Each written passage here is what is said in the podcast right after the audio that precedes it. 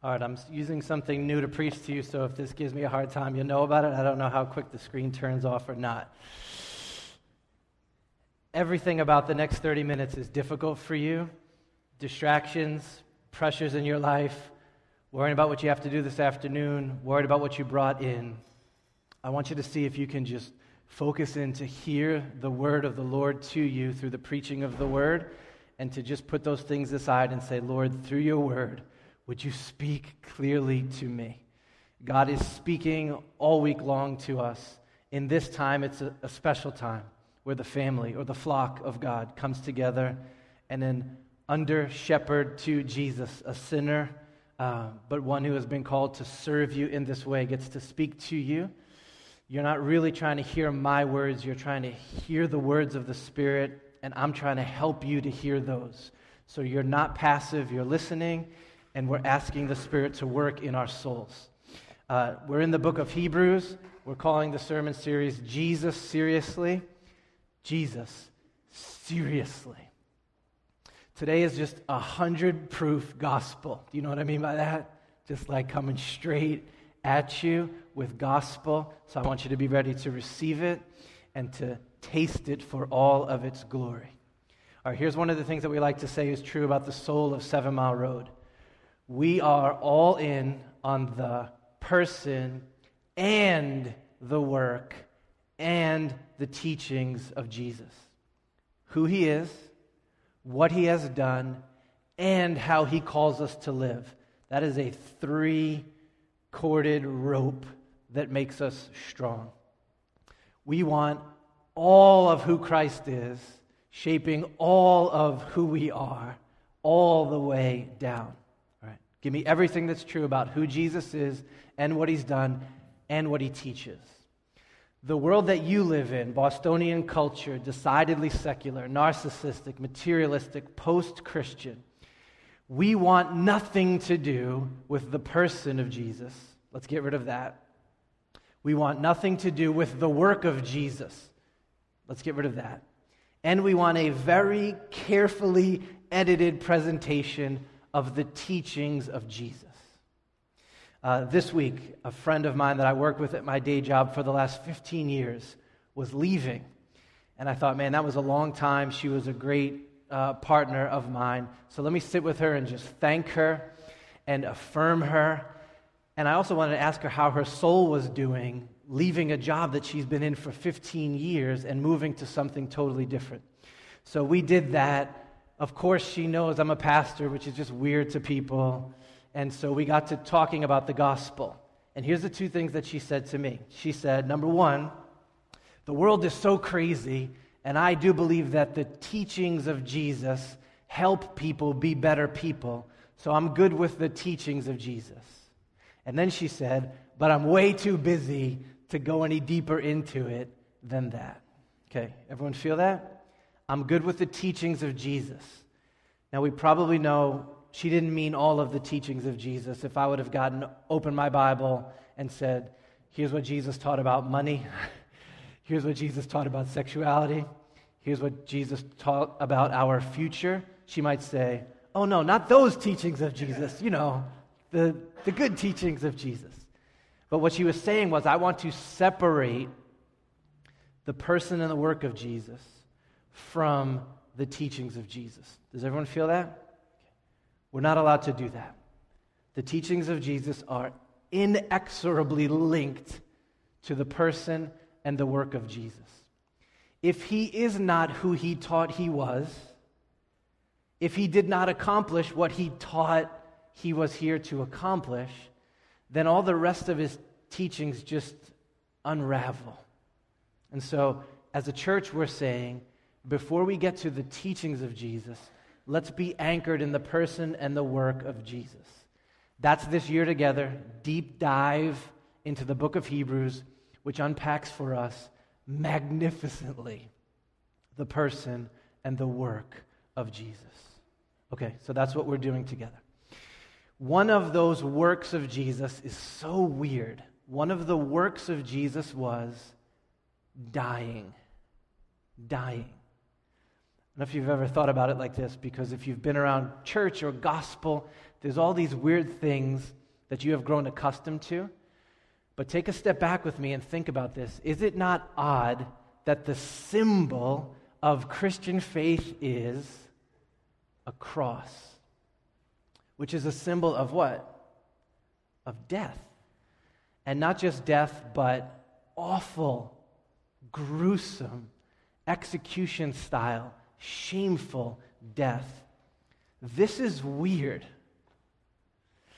If you ran into a community of people who wore guillotines around their neck, or gas chambers, or cyanide needles, or um, mini electric chairs, that was their thing. Wouldn't that at least give you pause and say, what's with the symbol of death as the symbol of your movement? It's weird. And yet, Christians across history and across the planet right now today wear crosses and tattoo crosses. And we build our churches, and what do we put at the top, the high point of our churches?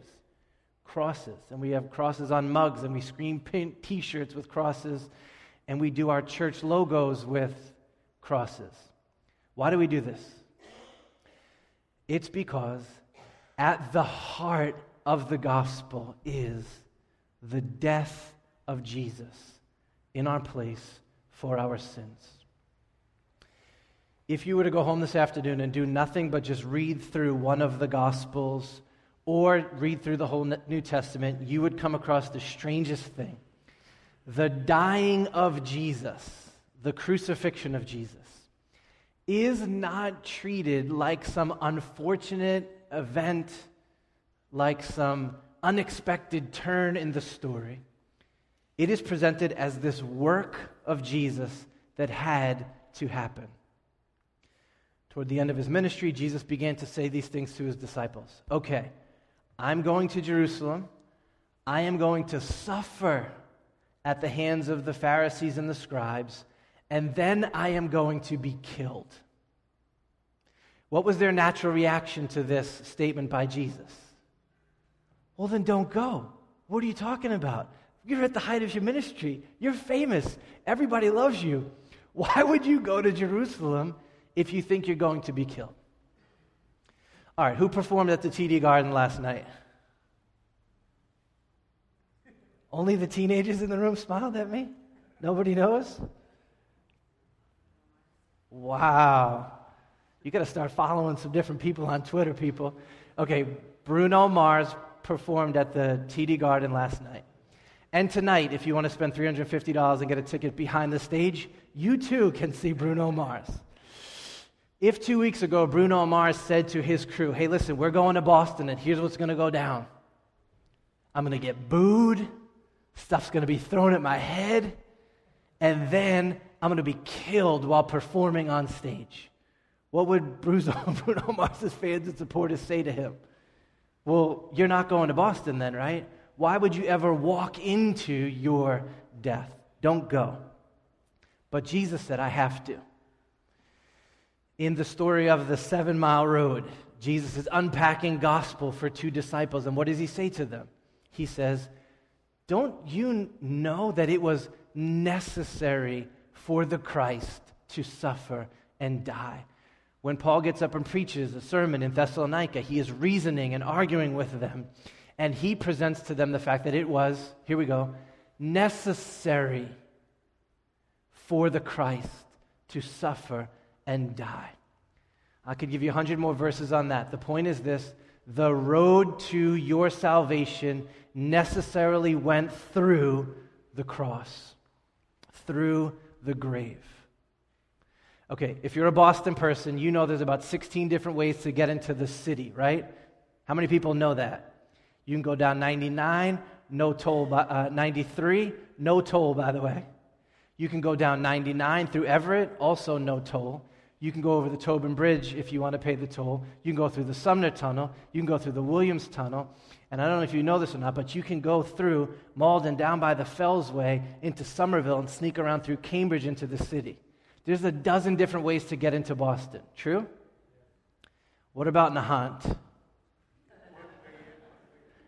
I'd be terrified to live in Nahant. You? I'm always impressed by the boldness of those people.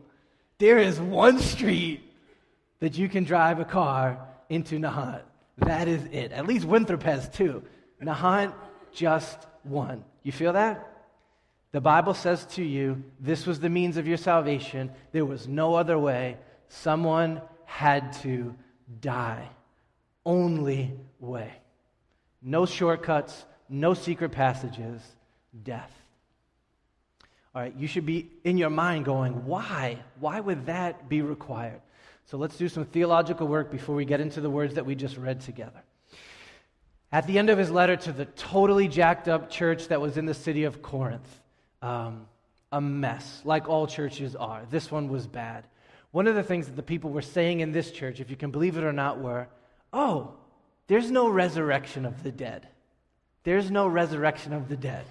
This church was so proud that they were denying one of the core tenets of the apostolic witness. There is no resurrection of the dead. In love, to combat that heresy and that hubris, Paul writes to them about the resurrection of Jesus at the end of his letter. And in it, he has this one sentence. Here's the first half of that sentence. He says this In Adam, all die. In Adam, all die. There's like a thousand sermons built into those four words. Here's the basics. In the beginning, God, our Creator, chose to deal with our race through a representative. That's how He chose to do this.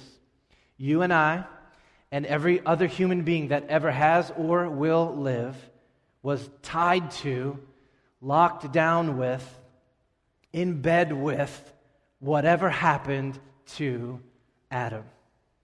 The technical term for this truth is federal headship. I don't know if you've ever heard that phrase before, it's a theology term. Federal comes from the Latin word foedus, which means a compact or a contract or a covenant or to be in league with. Okay, uh, you know, what's that geek conference, the cartoon conference, the superheroes? Wow, you don't know about Bruno Mars, but you all know about the Comic Con? Jesus, why do you have me pastoring these people? Okay. you all know about the Comic Con, I see. You know what the Justice League is, right? How many people in the Justice League? A bunch of people, including the people with their super rings, okay? They are in league together. That's this word federal. It means to be in league with. And in league with who? With a head, with a forerunner, with a pioneer, with a trailblazer. Federal headship means that God saw to it that you would be in league with a head, and this head was Adam. Okay. As Bostonians, we don't like this at all. We don't like it at all. I've, I've decided that there's a, two reasons why this doctrine is not welcome in the city of Boston or in our culture. One is it implies authority, and no one in this Bostonian culture does authority. The authority of God the Father, we want to throw it off, and so we will not have any father, not God, not our own dads, and certainly not Adam. But the other reason we dislike this doctrine is because not just authority, but solidarity. We don't do solidarity in American Bostonian culture. Solidarity means I'm connected to the performance of someone else. We want to be on our own, autonomous, free agents. I'm not connected to anybody. Lone wolf. That's how Americans do it. This is why marriage is on the outs in our culture, and all the solidarity around marriage is on the outs in our culture. I've talked with folks who are married and still don't share bank accounts. That's just a silly one, but what are they saying? No, no, no solidarity. You got your account, and I got mine. This is why people don't do church membership anymore. Um, we have some folks who are stepping into the membership in the life of the church. It's the most beautiful thing ever.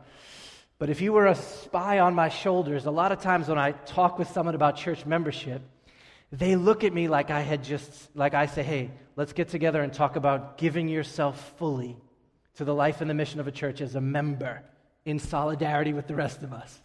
They look at me like I just said, Hey, I want to come over. I'm going to pull out all 10 of your fingernails one by one while we're watching the Britney Spears years of the Mickey Mouse Club. This is what they look at me like, like I was asking some just horrible thing. Why? We don't want to bind ourselves to anyone else. We are Americans, we are free. We don't do solidarity. Everyone feel that? But this is how God worked. Adam stood in for all of us. The problem is that Adam didn't stand, Adam fell. That's kind of the word that we use, but it's such a soft word. Adam took all of us and drove us off of a cliff a thousand miles an hour. That's what he did. Adam sinned, and we sinned with him. And the wages of sin is death. And so Paul says, in Adam, all die. If to talk about this later, I would love to do that. There's objections that come up in our heart about this. You are a sinner by nature, also by choice, but by nature. And so, in Adam, all die. That's the one rule in life that there are no exceptions to. I'm not going to wrap this for you, but Shai Linne, in his album The Atonement, says these words, and they sum this part up perfectly. We're cursed from our birth, sinning from the beginning, the womb to the tomb, depraved to the grave, astray every day. Every breath brings death. and Adam all die. and Adam all die. You feel that? Then Paul explodes in the second half of his sentence with these words But in Christ, all will be made alive. Okay, I need you to feel this if the words from Hebrews are going to be helpful to you this morning. The remedy for your doom, the remedy for my doom, was not for God to change his mind about this idea of having one man represent all of us. The remedy was to run it back a second time with a second Adam. That was the remedy. With another head, another pioneer, another forerunner that we could be in league with. That was God's plan of redemption. Now, the wicked sharp edge to this is for that new pioneer to trailblaze a way of salvation for us, he wasn't dealing with a clean slate like Adam was. He needed not only to live the perfect life, but he needed to die the death that Adam and all of us deserved. He needed to die if we were going to be restored to the glory and the honor that the Lord intended for us. And that means four things, and this is what we're going to see in the text. Number one, a new pioneer need to live, needed to live a perfect life. A new pioneer needed to die, needed to die an atoning death. A new pioneer needed to overcome or defeat death by rising from the dead. And then that new pioneer needed to willingly invite us into league with him. Does everybody feel this? In love, this is exactly what Jesus has done. All right, now we're going to go to the words of Scripture, and they should explode off the page to you with that frame. All right, here we go. This is some of what Katie had read. It has been testified somewhere Okay, when you read that in your Bible in the book of Hebrews, it doesn't mean that he just had a brain cramp and he forgot which chapter and verse it was. You know? He didn't have a Bible that had chapters and verses. So he's saying, it's been testified somewhere in our Bible. It's been testified somewhere, and here he's quoting what we have as Psalm number 8. What is man that you are mindful of him? Or the Son of Man that you care for him. You made him for a little while lower than the angels. You have crowned him with glory and honor. putting everything in subjection to his feet. Okay. Psalm 8 is communicating to us the original glory that Adam and Eve were created for, that you and I were created for. However, briefly, all the universe was in subjection to Adam. If you go back and read Genesis 2, you will see that the animals were in perfect subjection to him. They came to him to be named, and he exercised authority over them in his naming. You see that nature was in perfect subjection to him. He worked and he kept the garden, but it would just automatically grow the most giant, beautiful fruits, and it was in partnership with him, submitting to his work. His marriage was happy. Can you imagine that? A perfectly happy partnership between husband and wife. They knew no shame, no dissonance. And death was not even a thought. This is what God did with this race. He put us in dominion with glory and honor to be his stewards of creation. Do you feel that glory and that honor that was ours? Okay. The next verse says this At present, we do not yet see everything in subjection to him. Okay, you're supposed to laugh at this verse because it's one of those understatements in your Bible. That is an understatement there. We were created for this, and at present, we don't yet see it all there. Okay. Now, I know we think very highly of ourselves, right? We invented suspension bridges and satellites and iPhones and vacuum cleaners. Whoa, we are awesome. Take 10 minutes this afternoon and scroll down your Twitter news feed, and you will see we're not awesome. The world is not in subjection to us. No more dominion over animals, right? I mean, we have some pets that we have domesticated, but how many horror stories do we see of man and animal at each other? No more dominion over nature. Nature is not cooperating with us anymore relationships as broken as can be, Vegas, etc., etc., etc. There is no more dominion. There's no more glory and honor in being us. We're a mess. We don't even have dominion over our own bodies. I play ball at the Y at 6 o'clock on Friday morning. It's supposed to be perfect for me. Everyone's over like 35. No one can jump anymore. It's supposed to be good. I went the other day. I went early. I ran a mile on the treadmill. I stretched out everything. I stretched out my eyelids like this just to make sure I didn't pull anything. Third trip down the court, boom, my hamstring just tightens up like a rock. I'm sitting on the sideline watching this game playing, say, I don't even have dominion over my hamstring. At present, we do not yet see everything in subjection to him. What happened here?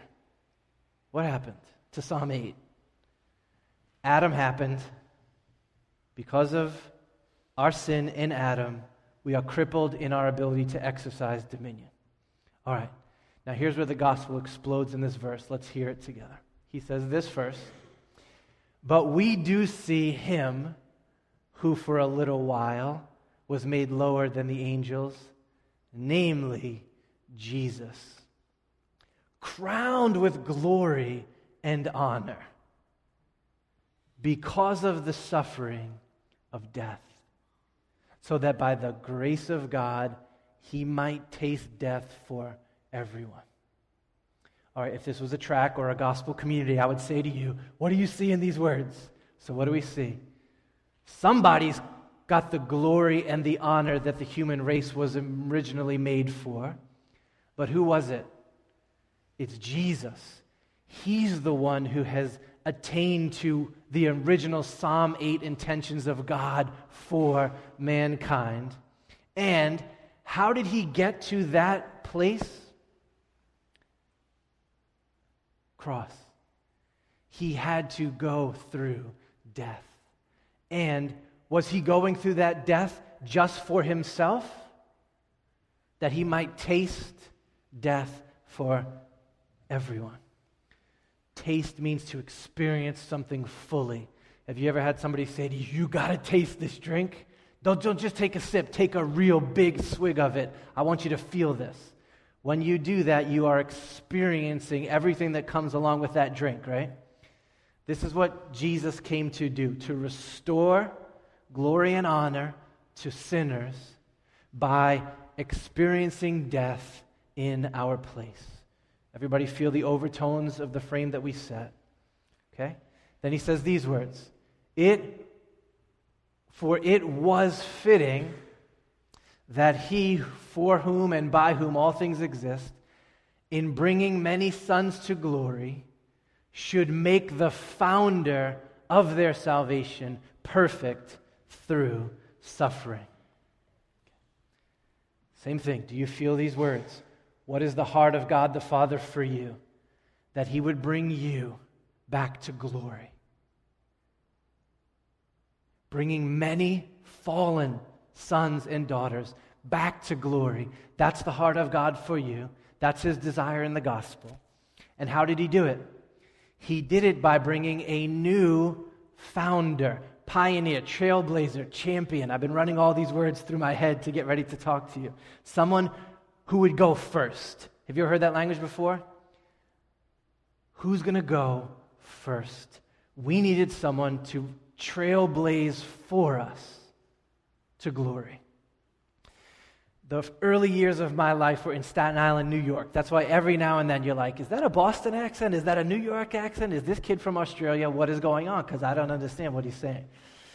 In our home, we lived on St. John's Avenue, and then there was Westerly Road. And the sewer ran across from St. John's to the other side of Westerly Road. When we were little, like four, five, six years old, you know, kids explore the entire neighborhood. Well, we got down there and we spent like an hour peering through this sewer, thinking about can anybody go through this? Is there a monster down there? What'll happen? Who's going to go? Who's going to go? Is anybody going to go?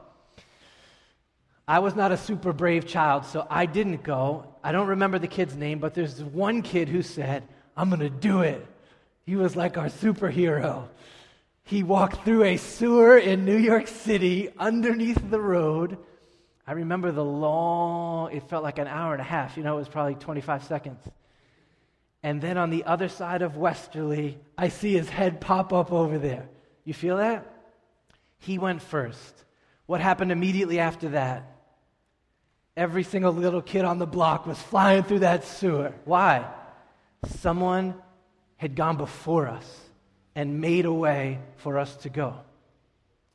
A few weeks ago, Olivia came and hung out after church with Callie. They're both nine years old. And so I took them up in the woods behind our house. And we're having the best time until we came to the massive giant thorn bush that blocks the entire way the rest of the path. What did my little Callie do as soon as we came up to the thorn bush? Who was she looking for at that point? Yeah, you know, they wanted to go do their own thing by themselves, right? We're nine years old.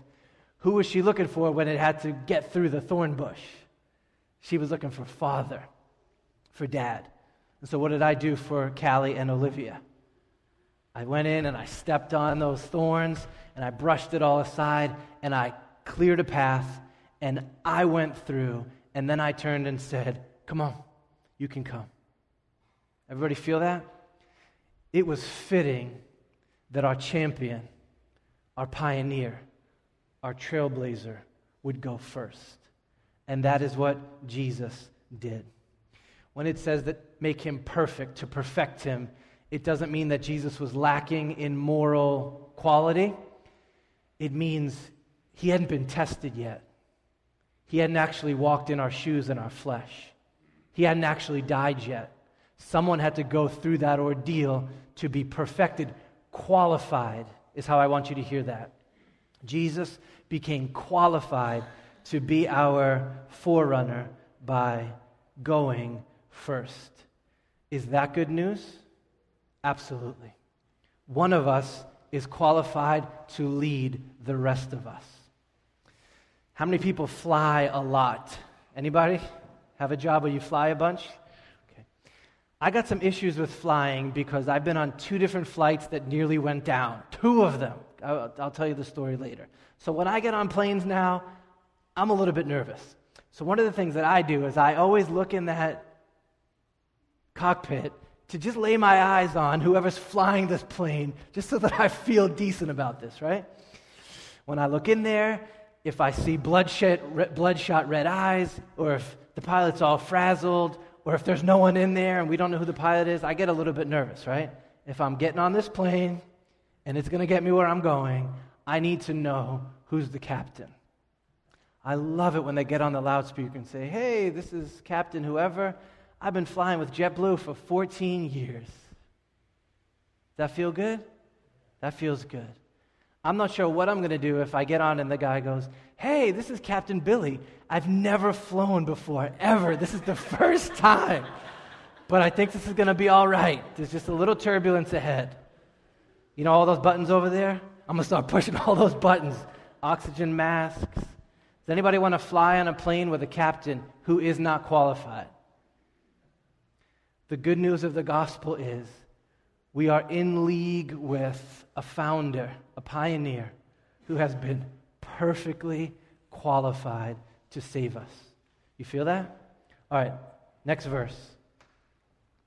Since, therefore, the children share in flesh and blood, he likewise partook of the same things, that through death he might destroy the one who has the power of death, that is the devil, and deliver all of those who through fear of death were subject to lifelong slavery.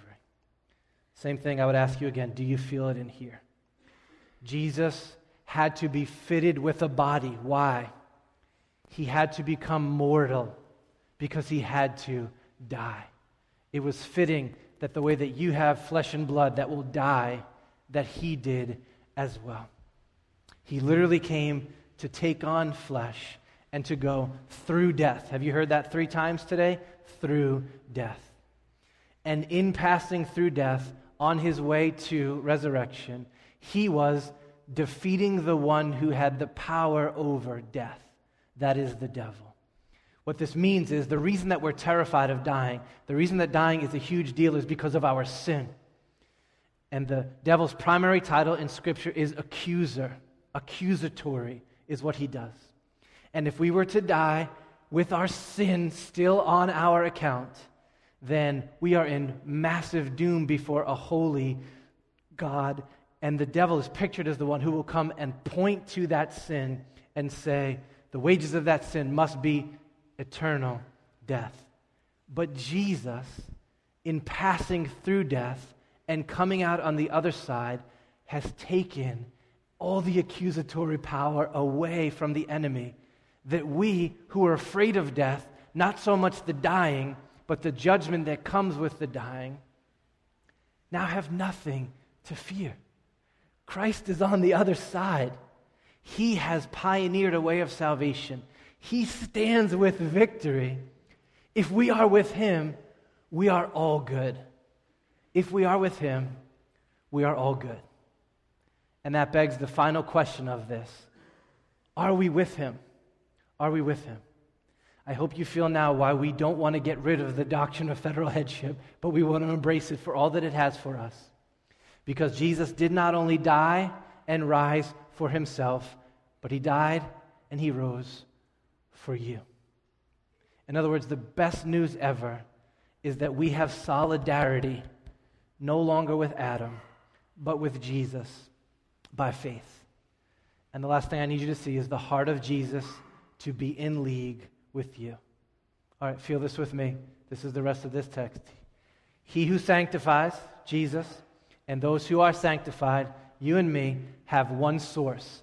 We are all becoming children of God the Father part of a family together. That is why he is not ashamed to call them brothers. I mean, you could take the rest of the day and do nothing but memorize and meditate on that verse of Scripture. This pioneer, this forerunner, is not ashamed. Sorry. Is not ashamed to call you brothers. What's that mean? To be in solidarity with you. to bind himself to you. This is unbelievable. My little brother played college basketball. We overlapped for one year. So I was a senior, he was a sophomore. I played intramurals, which means not really good enough to play real. He was on like the legit real Division 1 team. I mean, beat Arkansas, beat Oklahoma State like serious basketball. I walked around camp, I'm 6'3. I walked around campus like I was 6'11 that year. In every room, my chest walked in first like that. Because everyone was asking me all year long, Hey, is James your brother? Hey, is James your brother? Hey, is James your brother? What was my immediate answer? Can I say hell yeah from a church pulpit? Okay. That was my answer. Yeah, that's my brother. That's my brother. You feel that? Not ashamed. Okay, flip that. How many people know families where there is someone who has sinned so terribly and brought such dishonor to the family that they want to be as separated as far as possible from that person because of their sin against the family. Have you felt that before? Which should it be with us and Jesus? That should be it. Jesus, Jesus should want to stay 100 million miles away from me, from you. But the unbelievable grace of the gospel says that is not the heart of Jesus towards sinners. This does not say Jesus blazed away and chose like seven or eight people who were super qualified. It says Jesus blazed away and he is not ashamed to say, not just me, but my brothers and my sisters as well. It's unbelievable. And then he goes and he defends that from the gospel, from the older covenant, in three ways in the text. Here's how we see this Jesus says this I will tell of your name to my brothers. In the middle of the congregation, I will sing your praise. Does everyone feel the solidarity in here? Does Jesus stand on the outskirts, far away from sinners? Where does he plant himself? As their pioneer, right in the middle of all of us, and says, I'm with them. They're with me. We're in league together. Or from Isaiah, I will put my trust in him. This is a quote from Isaiah saying, I stand with everyone and I'm trusting God to be good to his people. Jesus says, Me too. I'm in league with them. And then lastly, behold, I am the children God has given me. Isn't it unbelievable that this verse doesn't stop right there? That Jesus goes, Hey, I lived a perfect life and I died a death that was undeserved and I was given glory and honor. Full stop. That's not where the gospel stops. The heart of Jesus for you is to say, Me first, and all the children that God has given me. This is why we adore this doctrine of solidarity with Christ. All right, let's land the plane here, and I'll use the word stand to drive this home to you. In other words, what we just learned together was Jesus stood in for us. And Jesus is willing to stand with us. The biggest question for all 5 billion people living on this planet right now is this Do we stand with Jesus? Just think on that this morning. Am I in league with Christ? Am I represented by Christ? Has Christ become my captain? Has Jesus led the way and now told me, take up my cross and follow him to glory? It is either Adam or it is Christ. There is no other option. You are either in league with Adam, and in Adam all die, or you are in league with Christ. And the promise of the gospel is that in Christ, all will be made alive. Let's pray together.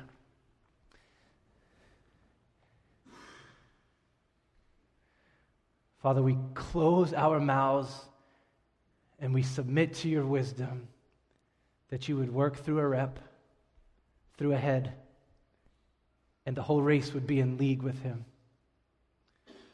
We confess that what we deserve is to be in league with Adam. We've sinned just as badly as he did.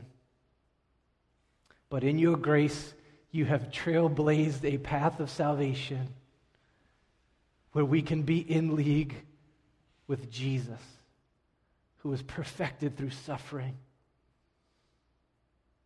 who is willing to stand with us.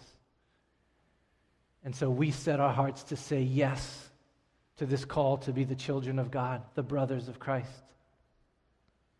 Jesus, thank you for your life, your death, your resurrection, and your willingness to share it with us. Whatever that means, we're in. Whatever that means, we want to stand with you.